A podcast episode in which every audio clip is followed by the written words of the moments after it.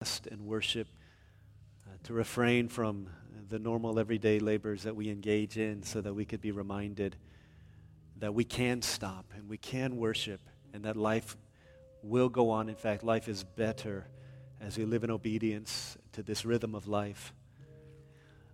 We thank you that it's so important for us to do this because when we go through life, uh, through the ups and the downs, it's easy for us to judge your love for us, our relationship with you, based on how we've done this week or what's happened to us this week, what good or bad things have taken place. It's easy for us when things are hard, when we're going through a pandemic, when things are difficult at work and we feel so overwhelmed. It's easy for us to lose sight of the goodness of God, to determine your thoughts of us based on the situations of our lives. But when we gather as your church, we gather as your people, we are reminded as we think about in space and in time that there was a God who gave his one and only Son in order that we could know for all time the way you really feel about us. That you loved us so much that you would give up everything you held dear in order that we might be your reward. We thank you that as we gather here, we can look back at the entirety of our lives, no matter what we've been through, and we can say that your goodness has been chasing us in all of our lives. Though we've been unfaithful, uh, you have been so, so good and so, so faithful to us. Lord, may we not forget that. May the cross anchor our view of you and our view of ourselves. And may we know that this message has been entrusted to us, not just given, but entrusted as stewards not as hoarders, as stewards, that we might take this and bring it to those in need. We pray that you would give us eyes to see people as you do and hearts to beat with your heartbeat and hands and feet to go where you would call us to go and to reach out to those with whom uh, you want us to share the hope of Christ. We pray that you would do that in our everyday lives, scattered, and you would do that as we practice within our house churches and youth ministry, children's ministry, and in our homes. We pray that you would help us to be those Christ centered leaders who are equipped to glorify you by transforming the world. So lead us in that endeavor. Bless our congregational meetings and our uh, missions presentation later today and all that we do for that end. Pray that you would be with our workers in places around the world in uh, North Korea, South Korea, China, and mobilizing in Japan and amongst the Uyghur people, in Kyrgyzstan and Thailand and Myanmar and Taiwan and Vietnam and uh, Australasia, in Cameroon, in Spain, in Jordan and Turkey, and countless other places, Ecuador, where missionaries serve. We pray, Lord, that you would give us uh, a continued longing to enter into the battle with them through prayer, finance, encouragement, remembering them on their birthdays, whatever ways that we can, to let them know that we are partners in the fight and that for everyone in the battlefield that there are multiple holding resources and sending them out and calling on our commander in chief to send aid in times of need. May we be the missions team for the work of god throughout the world.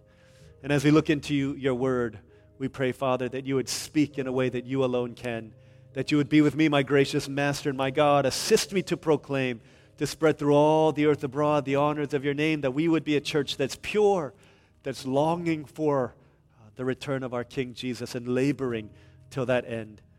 And so, as we hear the word of God and as we hear a word of testimony from Miss Jeannie, our children's ministry director, who's invested so deeply into the next generation and their families, Father, we pray that you would give us ears to hear what your spirit would say to your church. We thank you so much. We listen, we love because you've loved us first. In Jesus' name we pray. Amen. Thank you, Miss Jeannie. Man, doesn't watching Russell knock at the door make you want to teach children? Holy cow. I was like, sign me up. If anyone uh, wants to be a preacher here, I will go and uh, teach the children. Um, I, have, uh, I have absolute, uh, yeah, I'm so thankful for the ministry of uh, Miss Jeannie and our children's ministry. They have been doing an amazing job through all of these years. Um, raising up, like, I think we have the best youth ministry in the world. I think that comes from uh, the best children's ministry. So, um, this is an awesome opportunity. I, I can guarantee you that not only will you be investing into the lives of kids, but um, they'll be investing into your lives as well, um, whether you know it or not. And like Miss Jeannie said, you will become more the childlike person that Jesus says is great and valued in the kingdom of God. Uh, can you turn to someone and say, Let's love children? Can you do that? Let's love children.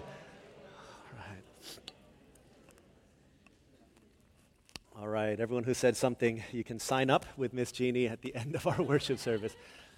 Uh, 1674, I don't know, none of us were alive in 1674, but there was a lady named Margaret, uh, I forget her last name now. Margaret, she was alive during that time, and she was engaged to, uh, she was engaged to a Presbyterian pastor named Henry Erskine. So they were engaged to get married, and they ended up getting married. But soon after their wedding, Margaret got sick. Uh, she got sick, as often is the case in stories that are told from the pulpit, but she got sick. And she was very ill, and she passed away, or she was pronounced dead, uh, within a few weeks after their wedding. And so uh, Pastor Henry was obviously heartbroken over this. He was devastated the love of his life gone in just a matter of weeks. And so, as he was grieving, he was mourning, he went to the person in town who takes care of funerals. They didn't have funeral homes back then, they didn't have funeral parlors or things like that. And so, whomever they could get to do that would be the one who did it. And so, there was a local carpenter in town. So, he was a dude who came and he would build the coffin and he would uh, put the body in and he would put it into the ground, dig a hole, and put the dirt over it and, and all that stuff. And so, the carpenter was hired to do that. And when it came time for them to bury Miss Margaret, he noticed that her husband had put a lot of jewelry on her. Her husband, uh, Henry, didn't have long enough of a marriage to be able to shower her with love. And so he said, The least I can do is I can bury her with jewelry to show my love as the last thing I do before uh, I, I uh, you know, bid her farewell. And so he put necklaces and put a ring on her, and then he uh, turned her over to the carpenter. Carpenter put her in, uh, noticed the jewelry, and said, You know what? Um, it's kind of a waste. Kind of a waste for that fine jewelry to be six feet under with the rotting corpse of Miss Margaret. And so he said, I'm going to take it. And so he nailed the coffin shut and put it into the ground. And as Henry said his final farewells and went home to grieve and mourn, the carpenter undid the nails in the coffin, opened it back up, and started removing the jewelry from Miss Margaret crazy, right? Took the necklace, put it in his pocket, tried to take the ring off. That's what he really wanted, but the ring wouldn't come off. Knowing that he uh, would be able to get a pretty penny for that ring, he took out his knife and he started amputating her finger in order to get the ring. Well, as soon as the knife started cutting into her skin, Margaret Erskine woke up. She was in a coma for a very long time was pronounced dead, but she wasn't actually dead. She was merely in a coma, and she came to her senses as the knife was rubbing against her. She got up. He looked at her, thought he, she was a ghost, flipped out, started running, and she was left to herself to climb up out of that coffin six feet under. It was a crazy story, and there's a little bit more to it that I may get to at the end of our time. But what happened in her? She was pronounced dead, Everyone else thought that she was dead, but something happened that caused her to say, Well, this would be a really good time for me to get up. As we've been going through the book of Revelation, the message that God has been given to the churches is it's time to wake up. And as we've been hearing this, my hope and prayer for me, for you, for us is that you would be hearing the voice of the Spirit say, hey, you know what? If you're sleeping, if you're in a coma, if you look like you're dead, now would be a pretty good time for you to wake up. And that was the message that Jesus gives to the fifth church in our tour of Asia Minor. We're going to look at Revelation chapter 3, verses 1 through 6, and we're going to look at Jesus' words to the church in a city called Sardis. And the main message that he gives is let's wake up. Revelation chapter 3, we're going to read verses 1 through 6. This is the word of God for the people of God. It says, To the angel of the church in Sardis, write, These are the words of him who holds the seven spirits of God and the seven stars. I know your deeds. You have a reputation of being alive but you are dead. Wake up. Strengthen what remains and is about to die, for I have not found your deeds complete in the sight of my God. Remember, therefore, what you have received and heard, obey it and repent. But if you do not wake up, I will come like a thief, and you will not know at what time I will come to you. Yet you have a few people in Sardis who have not soiled their clothes. They will walk with me dressed in white, for they are worthy. He who overcomes will, like them, be dressed in white. I will never blot out his name from the book of life, but will acknowledge his name before my Father and his angels. He who has an ear, let him hear what the Spirit says to the churches. This is God's word. Uh, next week is Memorial Day. I believe it's on Monday. I don't know if you are familiar with that holiday, but it's a, it's a, it's a time to remember those who uh, gave their lives in defense of the country. And it happened that uh, in this one, one church, there was um, a worship service, a very patriotic church. And the day before Memorial Day, they had a list of the names of the people in the church whom they were honoring during the occasion of Memorial Day. They had a list of names going on the screen, and this little boy said, uh, Dad, who are those names? Like, whose names are being flashed on the screen? And dad said, It's Memorial Day tomorrow, so these are all the people who died in service. The boy was completely confused. That, had no, that, that made no sense to him. And so he said, Well, did they die in Alpha service or Omega service? Which service did they die? There are a lot of churches that have dead people in their worship services. And the question that Jesus asked to the church in Sardis and the question that he asks to us today is Are you a zombie in the church? Is your church dead or is it alive? What does that even mean? Maybe, like the little boy, we're confused as to what this is all about. Two things that we see in this passage that we read here. The first thing is this okay, what does it mean to be a dead church? A dead church is one whose reputation is great but its reality is not. Look at what Jesus says. These are the words of him who holds the seven spirits of God and the seven stars. We'll get to what that means in a sec. I know your deeds. You have a reputation of being alive, but you are dead. A dead church is one who's got a great reputation, but the gap between the reputation and the reality is pretty sizable. And the question that he asks us is Is our church dead or is our church alive?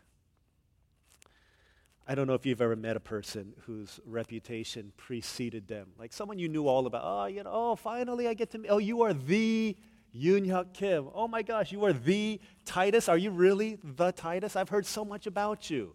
And what you always say is, good things, I hope.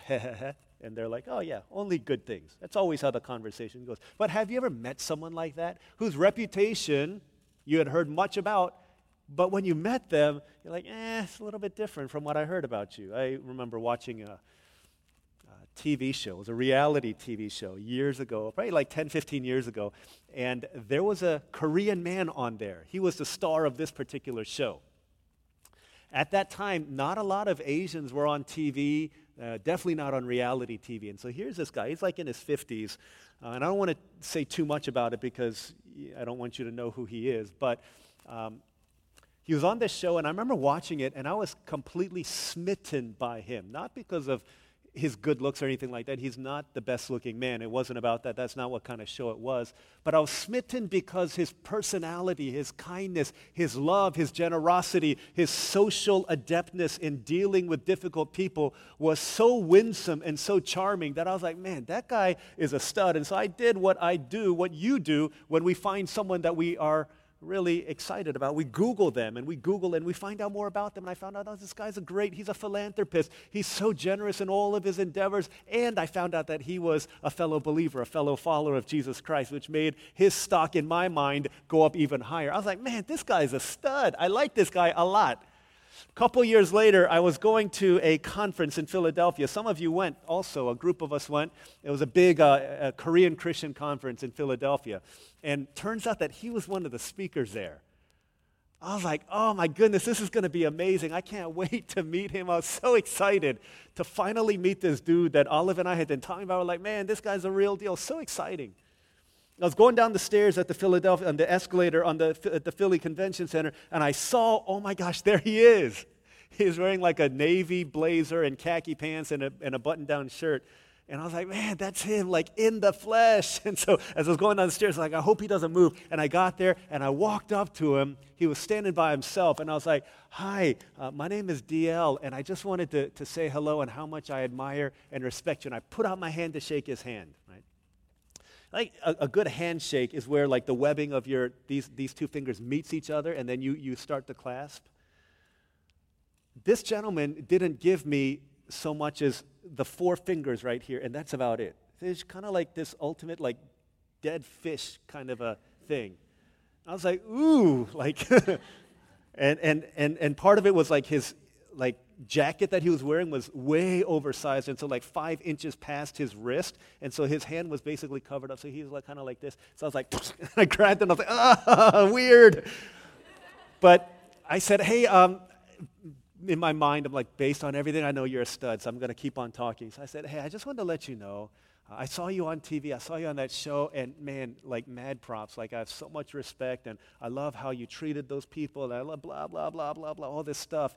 And and I said this at the at the first service, but he looked at me as if I'd awoken him from a nap. Like he just had that like, why are you bothering me? Look, and I was like, Ooh. So I, I, after I said that, uh, I, I went on this like long speech, and then he looked at me. He's like, "Okay." I was like, "That's it." For conversation to happen, it's like playing tennis. One person sends the ball over, you have to send the ball back over to the other side. But if the ball stops there, if it goes to the backstop, or if it goes into the net, then I got to do my part over again. And so after that long speech, and he said, Okay, I didn't know what to say. So I said, um, uh, I'm just wondering, is there anything that you might be able to share with me as, you know, something that you've learned, uh, maybe a word that I could, you know, just take back with me? And he said, hmm. And he sounded as if he was thinking of something. And then he said, thanks. And then he walked away. I was like, what in the world was that? like completely shattered my dreams of who this man was and everything that I knew. His reputation was amazing, but the reality, wow, wasn't that great.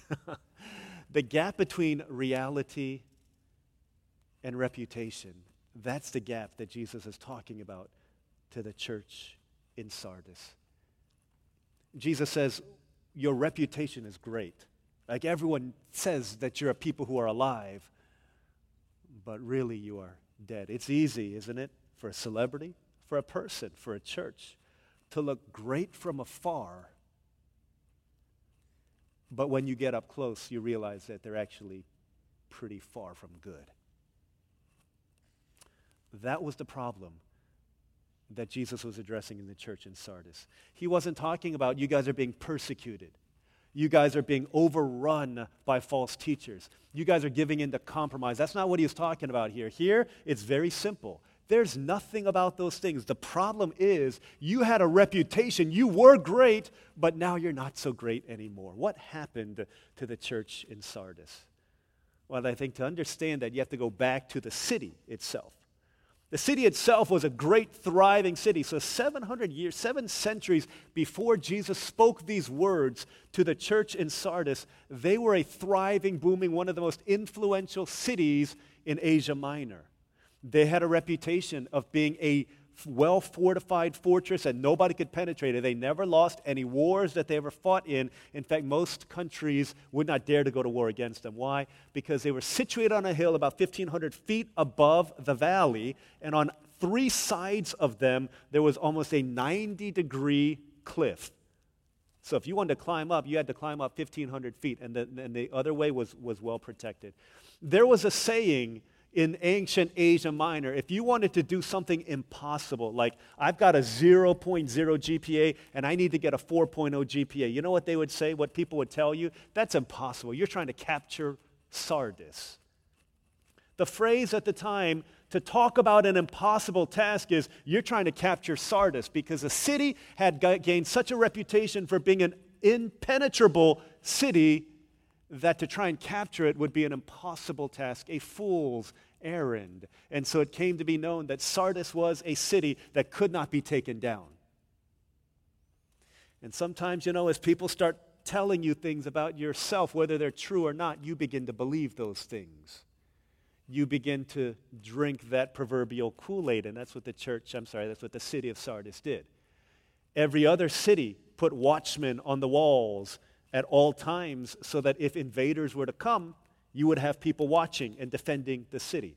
They said, you know what? Capturing Sardis, impossible errand. Therefore, we don't need to put watchmen on the walls anymore. And so it was that in that 700 year gap between the glory days of Sardis to the time where they became insignificant in the Roman Empire, twice the city fell. And it wasn't because of armies invading, it was because of one person on two occasions who stealthily climbed through, opened the city gates, and let others come in to overtake the city. The problem with the city of Sardis was that they'd become complacent because their reputation had preceded them. And they said, We're okay. We can live off of the glory of our reputation and off of the glory of victories past. And that kind of mentality had seeped into the church as well. In fact, why was there no persecution against this church? Why were there no false teachers coming in? Why was nothing happening on the outside against that church? Because most likely Satan thought, well, they're a dead church, anyways. I don't need to attack them. They're killing themselves from the inside out with their complacency. A dead church is one whose reputation is great, but its reality is different. And the question that confronts us this morning have you ever been part of? More pointedly, are you now a part of a church that could be described as dead? Reputation might be great, people can't come into Sardis. We're like, dude, we heard so much about your church. People said in all around the city, the church in Sardis, that's a booming church. It's the place to be. They worship God in that place. Jesus said, I know, I know. You have a reputation for being alive, but you're dead.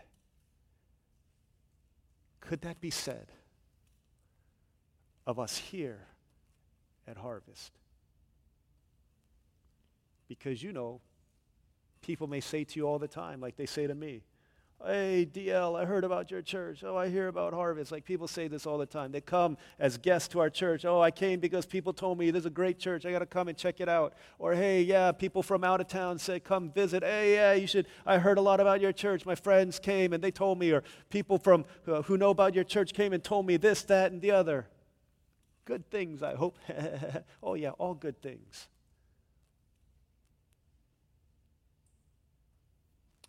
Fact of the matter is, there are a lot of churches that can be good from afar, but up close are far from good. Could that be said of us if Jesus was looking at our church? Because you know what people say when they come to our church. Oh, I heard your church is, is so welcoming and so hospitable. That's the reputation. But if people are leaving the church out the back door because they felt like nobody welcomed them and nobody cared for them and nobody reached out to them, then could it really be said that possibly we are the church in Sardis? Oh yeah, we love coming to those worship services because we get so uh, we get so encouraged, we get so inspired. The gospel moves us, the songs, the sermons, the testimonies, and we love it. But if there's no change in our lives, could it really be said that the reputation and the reality are one and the same? Oh, yeah, you know, this church is all about missions, all about evangelism. Their house churches, all of them named after a missionary. They're doing great stuff. But if people aren't coming to know Jesus, then has a reputation gone before a church and its reality has lagged far behind? Could it be said of us that we are the church of Sardis? Well, let's, let's bring it down a little bit. What, what about you and what about me? We have a reputation. You have a reputation. Oh, yeah, you're a leader in the church. You teach children. You spend all your time with our youth. Spend all your time doing children's house church. You have a reputation too. People know you as something or other, but what about the reality? What about the reality? Where are you when Jesus, who says, I know your deeds, when Jesus sits and speaks into our hearts, what would Jesus say? See, the challenge with the church in Sardis was that they were okay to glory in the glory days of yesteryear, and that was good enough for them. What about you, and what about me, and what about us? As we talk about your spiritual life and my spiritual life, Talk about, okay, talk about a time when you've seen God move in your life. And every time you think about it, the stories are always from your younger days. Talk about a time when you saw God moving because you served his people. And all the things that you talk about are, oh, yeah, when I first started doing ministry, like 10 years ago. But what's the last prayer God has answered in your life? When's the last time you took a step of faith to bring the gospel to somebody? When's the last time you really took a step of faith and invited somebody to come to worship the Lord with you? When's the last time you saw God move in your life?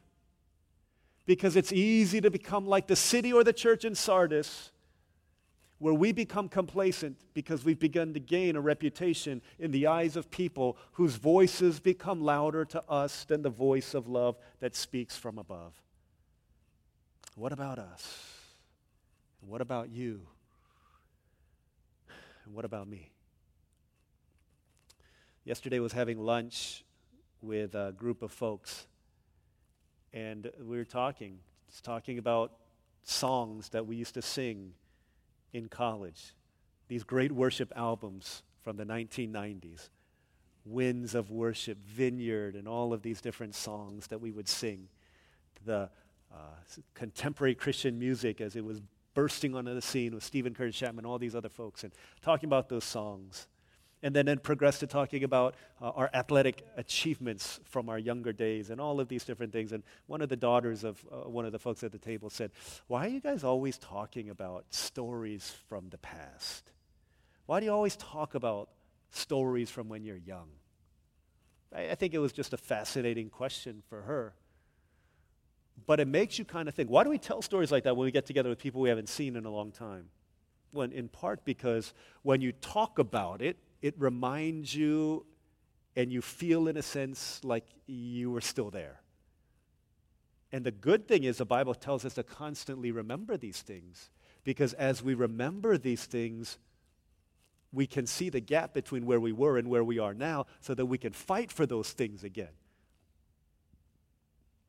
But the danger comes when our greatest glories are recycled glories of a older time that have nothing to do with who we are in this present moment. The danger comes when we find our glory in the past, not in our present or in our future. That happens personally, that happens as a church happens as house churches, it happens as a youth ministry. Do you remember five years ago when someone was getting baptized and we brought flowers up? That was awesome. But after that, we became complacent.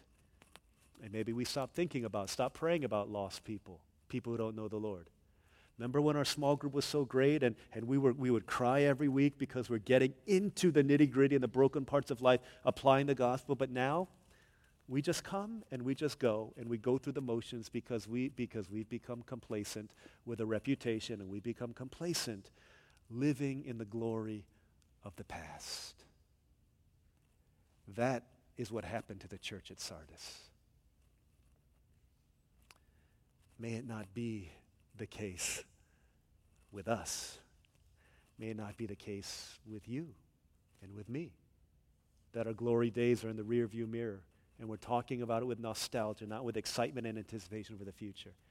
That's why these congregational meetings we're having this week and the next couple weeks are so vital to those who call this church your home. Absolutely vital because we believe that the great days of the past are just a sign of more to come. We're not living on the blessings of yesterday, but we're anticipating the greater work of God. Because with God, the great work of God in the life of the church, if the church is still has a heartbeat, the greatest days for the church are still future tense.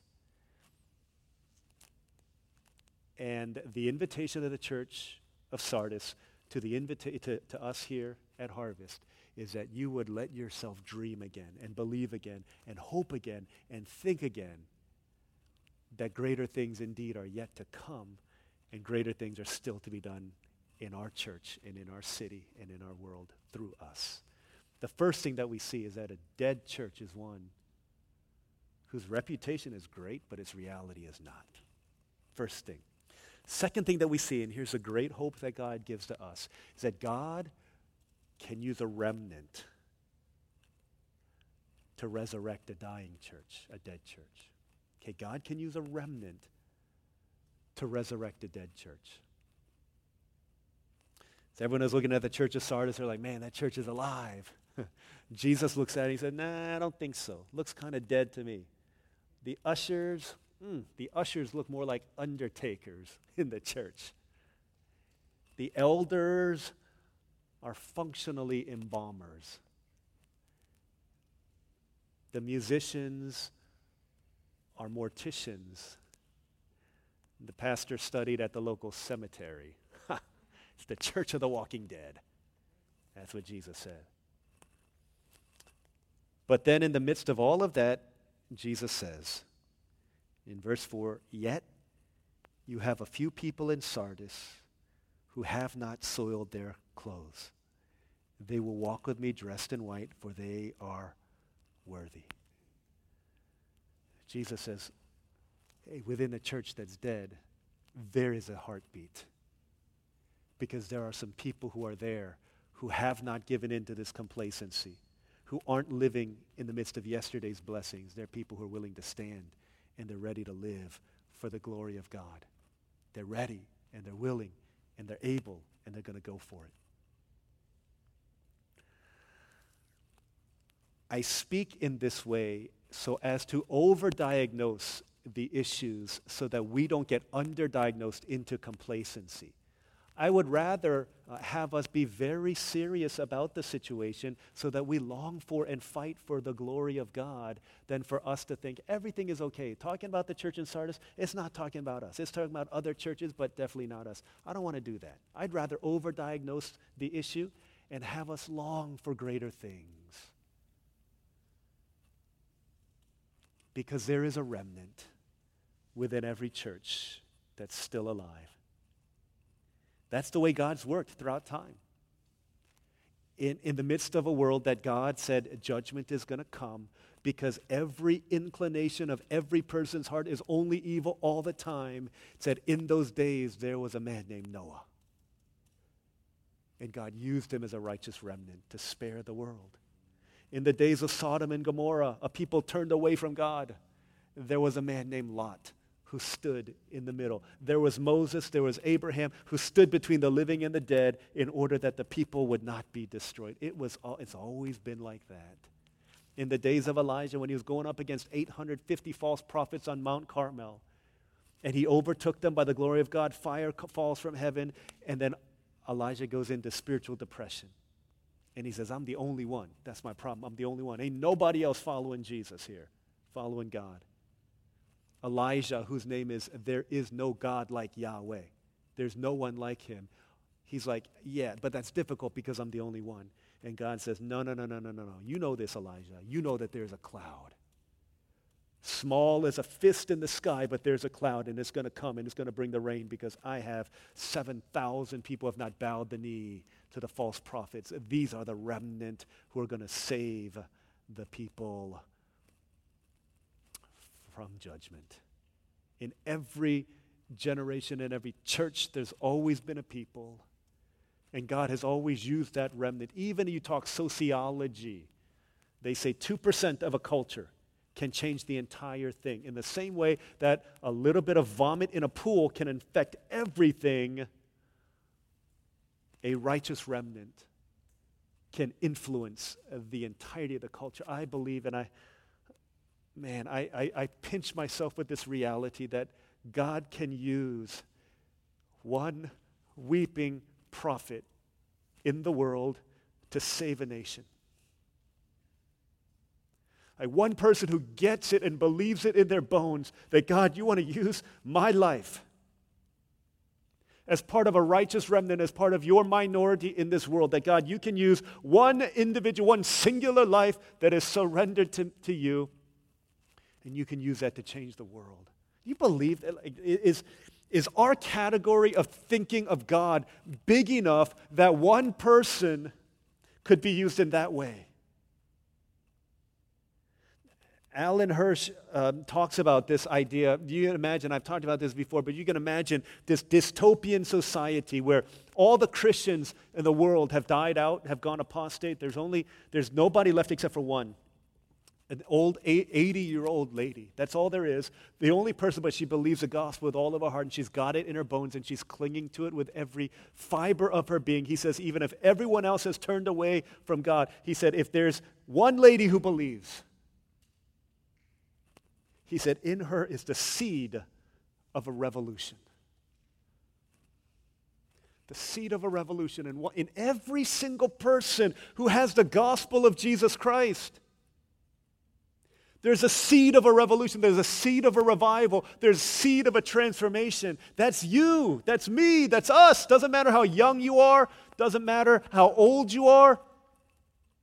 Doesn't matter the gifts, the resources you think you have. In you is the seed of a revolution because God has seen fit to put Christ in your heart, the hope of glory. The seed of a revolution that the world needs. That's you. That's me. That's us. Yet there are a few who have not soiled their clothes, and God wants to use a righteous remnant for his glory. I think about some of the churches that we meet with when we go to like synod retreats. We go to these multi or, or K-flower retreats or what have you.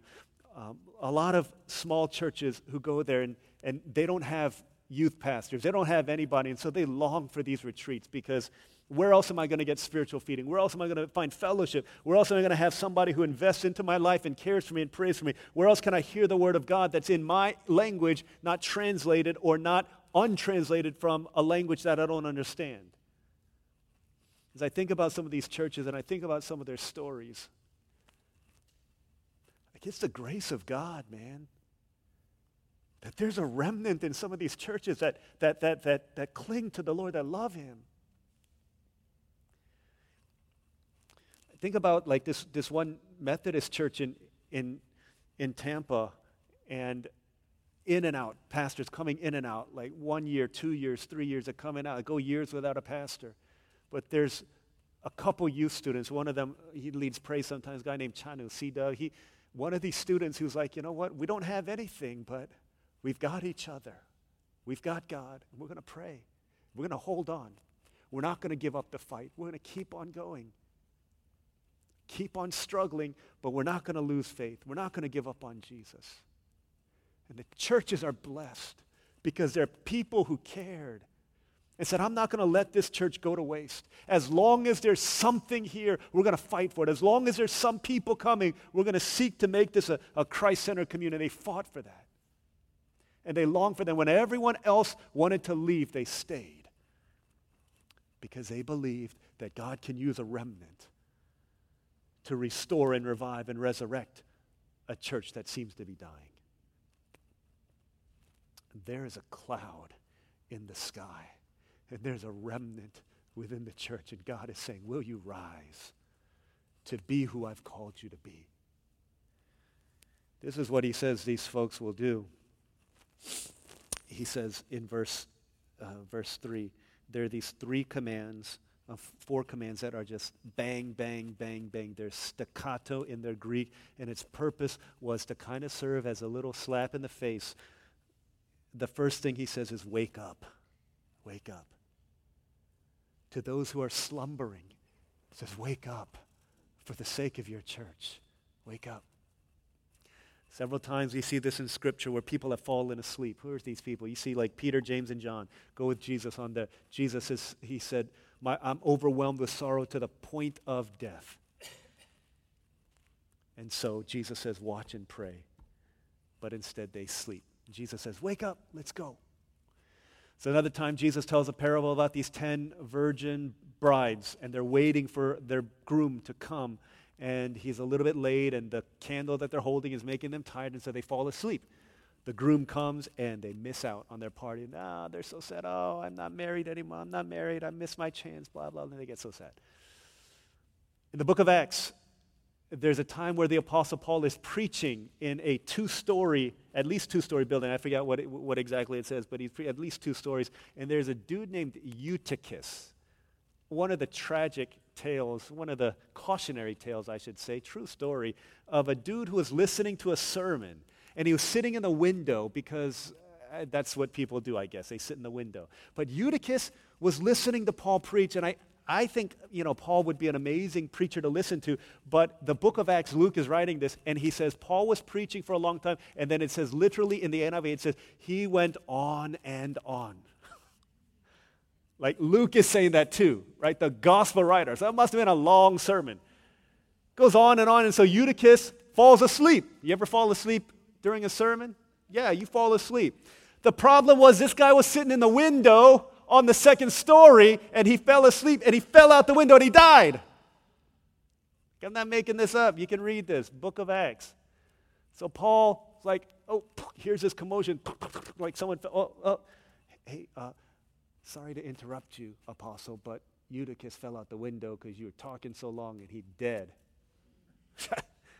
so Paul goes, oh, hold on, I'll be right back. Point 85, and he goes down. He like raises Eutychus from the dead, goes back up, and he keeps on preaching. Three times people fell asleep when they should have been awake. What's the point?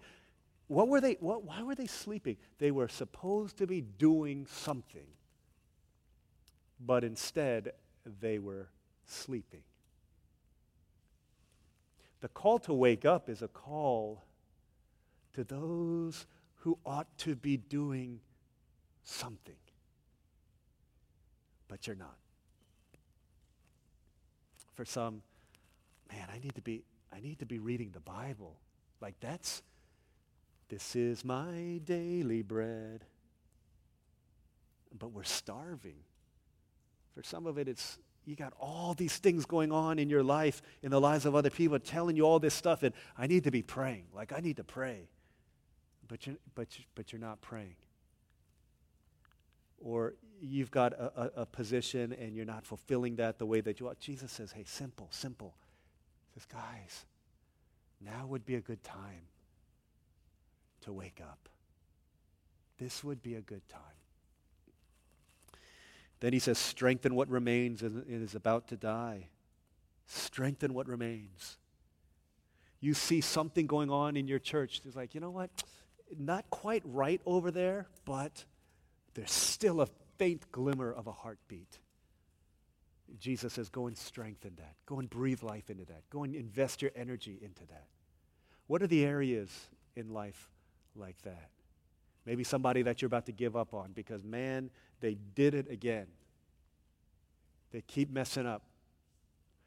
They keep doing this, or they keep doing that, or they keep falling into this, or they keep whatever it is. And, and you're just frustrated, and you're like, you know what? F- forget it. Just, uh, they haven't been out for like months. Don't worry about them. Just forget them. He says, strengthen. What, maybe that's, for some of you, that's what it is. You've given up hope on the person that you've been praying for for a long time because you haven't seen it with your eyes. Jesus says, strengthen what remains as long as there's a heartbeat, as long as there's a faint glimmer. I've not given up on it. That's what Jesus says. We, uh, my brother and I, when we were in high school, we had these uh, two turtles, Romulus and Remus, and we kept them in a little uh, kid pool, plastic kiddie pool, like six, six inches high, filled it with water, put it out in our garage, put rocks in there, like you climb on it. If you want to be wet, it could be wet. If you want to be dry, be dry. So one night, it, I, we didn't check the weather, whatever happened, but it snowed unexpectedly. Maybe it was expectedly, we just weren't thinking. But it snowed, and as temperatures dropped below freezing, so too did the water in the garage that was in the pool that Romulus and Remus were living in. And so we went out into the garage in the morning to check on Romulus and Remus, only to find that they were frozen inside their pool. So we're like, oh my gosh, what are we going to do? We didn't know what to do, and we were just in high school, so we took an axe and we started banging through it, hacking through it, in order that uh, we could hack uh, some kind of a, a, a diameter around, uh, around uh, Romulus and Remus. And so uh, we got them out together. They were holding hands. So I'm just kidding. They weren't. They're like. so we like cut out the ice and, and then we brought it to the bathroom and turned on hot water to melt the ice. Like, come on, come on, come on, you got to come back. We're trying to think, can you even do CPR and a turtle? I don't know what we're supposed to do. Just waiting for life to come back. One of them ended up dying, would not move. So we're like, okay, let's throw that one away. And then the other one, we're like, warm water, warm water, warm water. And then it's like little legs start moving, his tail started moving. We're like, yes, we kept it alive. And because there was the breath of life in it, and we did whatever we knew to do in order to keep that thing alive. And we made sure it wouldn't go back outside into the cold water. We gave it crickets. We gave it all the love that we can give because as long as there was still the faint glimmer of hope of life left in it, we were going to give ourselves to keeping that thing alive. Jesus says, Your church at Sardis may look like it's fallen apart, but don't give up on it yet. Strengthen what remains. And he goes on and he says, Remember, therefore, what you've received and heard, obey it and repent. Saying, Remember the gospel. Fall back on that message that captured your heart. Remember the Spirit of God who brought that message and applied it into your life. The Spirit of God, whom Jesus says, I hold the seven spirits in my hand. Why did Jesus say that? Again, he introduces himself to every church with a different name. Why does he say to the church in Sardis that I hold the seven spirits? Because he's not saying there's, he's talking about the Holy Spirit, but not talking about there's seven Holy Spirits. There's just one. But each of the churches needed a different manifestation, expression of the Holy Spirit. And what Jesus is saying when he talks about the seven spirits, he's saying that the complete and full work of the Holy Spirit is ready to be operating within the church. The one church that hears the message of the Spirit was a one church that was desperately in need of the Spirit. And so Jesus is saying to them, and he's saying to us, don't forget the work of the Spirit of God in your midst. Don't live, don't operate apart from the Spirit of God working through you because you and I know the difference between leading a youth small group in the power of our might versus leading a youth small group in the power of God's Spirit. We know that, right? You know the difference between leading worship, leading house church, leading a Bible study, preaching a sermon, doing evangelism in your own gifts with wise and persuasive words. The difference between that and doing it through the power of the Spirit, a demonstration of the Spirit's power. You know what Zerubbabel says in Zechariah 4 6, not by might nor by power, but by my Spirit, says the Lord. The question that I ask all of us who are doing some kind of work for the Lord, serving the church, is if the Spirit of God were to withdraw from your ministry, would anybody notice it?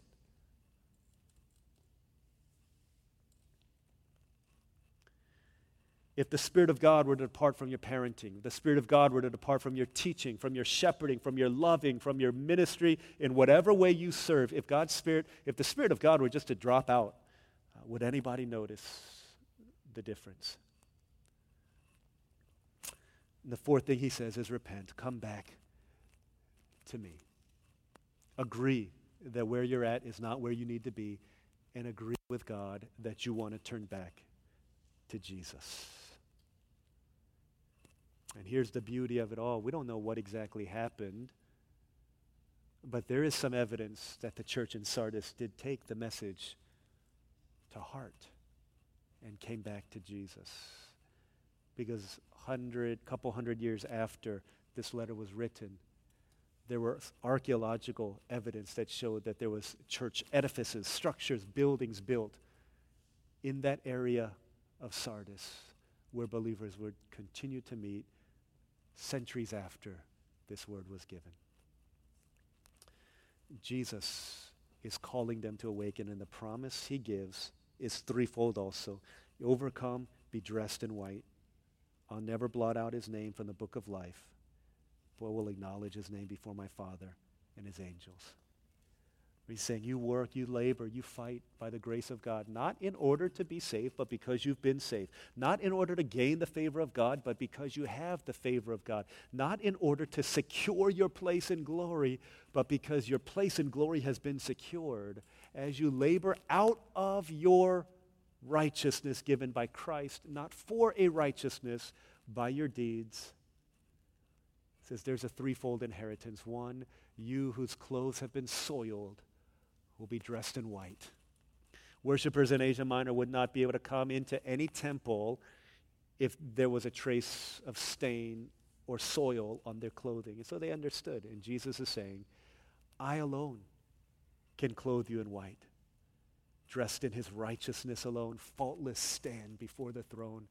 When you make it to glory, I will ensure that I will give you the clothes that you need to confidently stand and then he says, Your name will never be blotted out from my life, from the book of life. In every a- uh, ancient city, there was a record of the names of all of the citizens. And if one, you died, or two, you committed a crime, then your name would be erased from those rolls. Jesus is saying, no matter how dead you are, no matter how soiled you are, if you're mine, then you will never be blotted out from my book. I will never forget you. And when you get to the other side in glory, it says that I will acknowledge your name before my Father in heaven. I'll say, you know what, Dad? He or she is on my list. They're on my reservation. I got them in. I paid, and they're here. Uh, yesterday, some of us were talking about uh, one of, one of the, the fellows there. His dad was an avid golfer. And so he was friends, knew personally Arnold Palmer some of you, Arnold Palmer is just a hospital. Some of you, Arnold Palmer is just a drink. But before he was all those things, he was a Hall of Fame golfer. And so Arnold Palmer was friends with one of our harvesters' dads. And this one day, um, that man of our church, once of our church, was uh, at a golf course and he saw Arnold Palmer. And one of our guys, young a young teenager at the time, was there together with him, and he saw this man, we'll call him Mr. Lee, call out to Arnold Palmer as if he knew him. Hello, Mr. Palmer, is what he said. I said, That's really funny. That's funny. I think if I saw Arnold Palmer, I would say the same thing. Hello, Mr. Palmer. But I said, and this was my question, but did Mr. Palmer recognize Mr. Lee? They said, Oh, yeah. He knew. He knew Mr. Lee. What a great thing to be known by someone like that. Jesus says, You have so much better than Arnold Palmer. When you get into that gated community in glory, and my dad, the father of all, is there, and you bloop, come into heaven. He'll know who you are, absolutely, but so will I. And I'll say, Dad, you remember? you remember this one? Yeah. And our Father in heaven will say, Yeah, I love that one. I love him. Love her. I love her. And, and, and he will know us completely. I don't know if the angels know us, but he says, I'll acknowledge you before my Father and the angels. So he'll call all of the angels together. He'll say, Guys, guys, I want you to meet this one. I gave my life for this one, and they honored me. This is, this is young Michelle. This is, this is Sean. This is Jonathan. This is Kristen. These are, these are my brothers and sisters, and they're going to be living with us for all eternity. I paid it in order that they might have all of these things, and we will be welcomed into our eternal rest. The longer we live, guys, the longer I live, the more I realize, man, this world is not our home that our deepest family, yeah, absolutely here on earth, but we've got a growing family in glory. And they're awaiting for us. And the, and the prize of them all is when we see our Father and we see our older brother Jesus. And we begin that great family reunion and we sing the songs of the church in a way that we've never sung them before. We hold hands and we sing and we dance with unfiltered glory free from any stain, trace of a guilty conscience, confident, faultless, stand before the throne. That will be our glory, and that's the end to which we labor. Our best days, my brothers and sisters, are yet ahead of us, not only in eternity, but in this life as well. He's not done with us yet. He's working in us. His vision is as big as the world, and he's calling each of us to be part of it. Now, right now, it's a really good time for us to awaken. Let's pray together. Let's pray for our church, pray for our lives.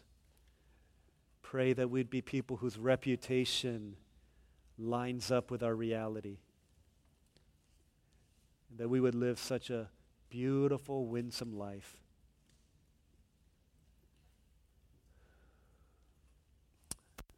That others are drawn to Christ in us. Yeah, let's pray for a minute. If you need to awaken, if you need to repent, if you need to strengthen what remains, if you need to remember the Spirit of God and the gospel, where are you this morning? Let's pray for a minute like that together, and then I'll close this part of our time, and then we'll join together in a song. Let's pray together for a minute like that.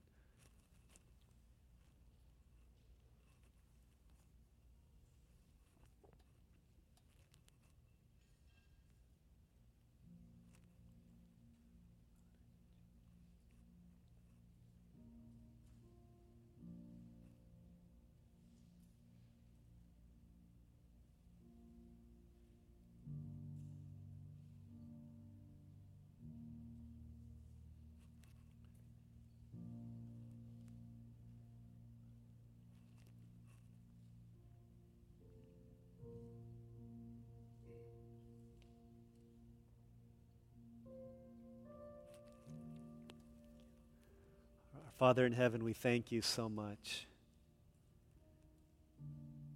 We've gone through five real churches in Asia Minor. We've heard the voice of love, our Savior who died for the church, speaking to us through each of them. So now, Lord, would you give us ears to hear what your Spirit says to your church? Father, purify a bride for yourself.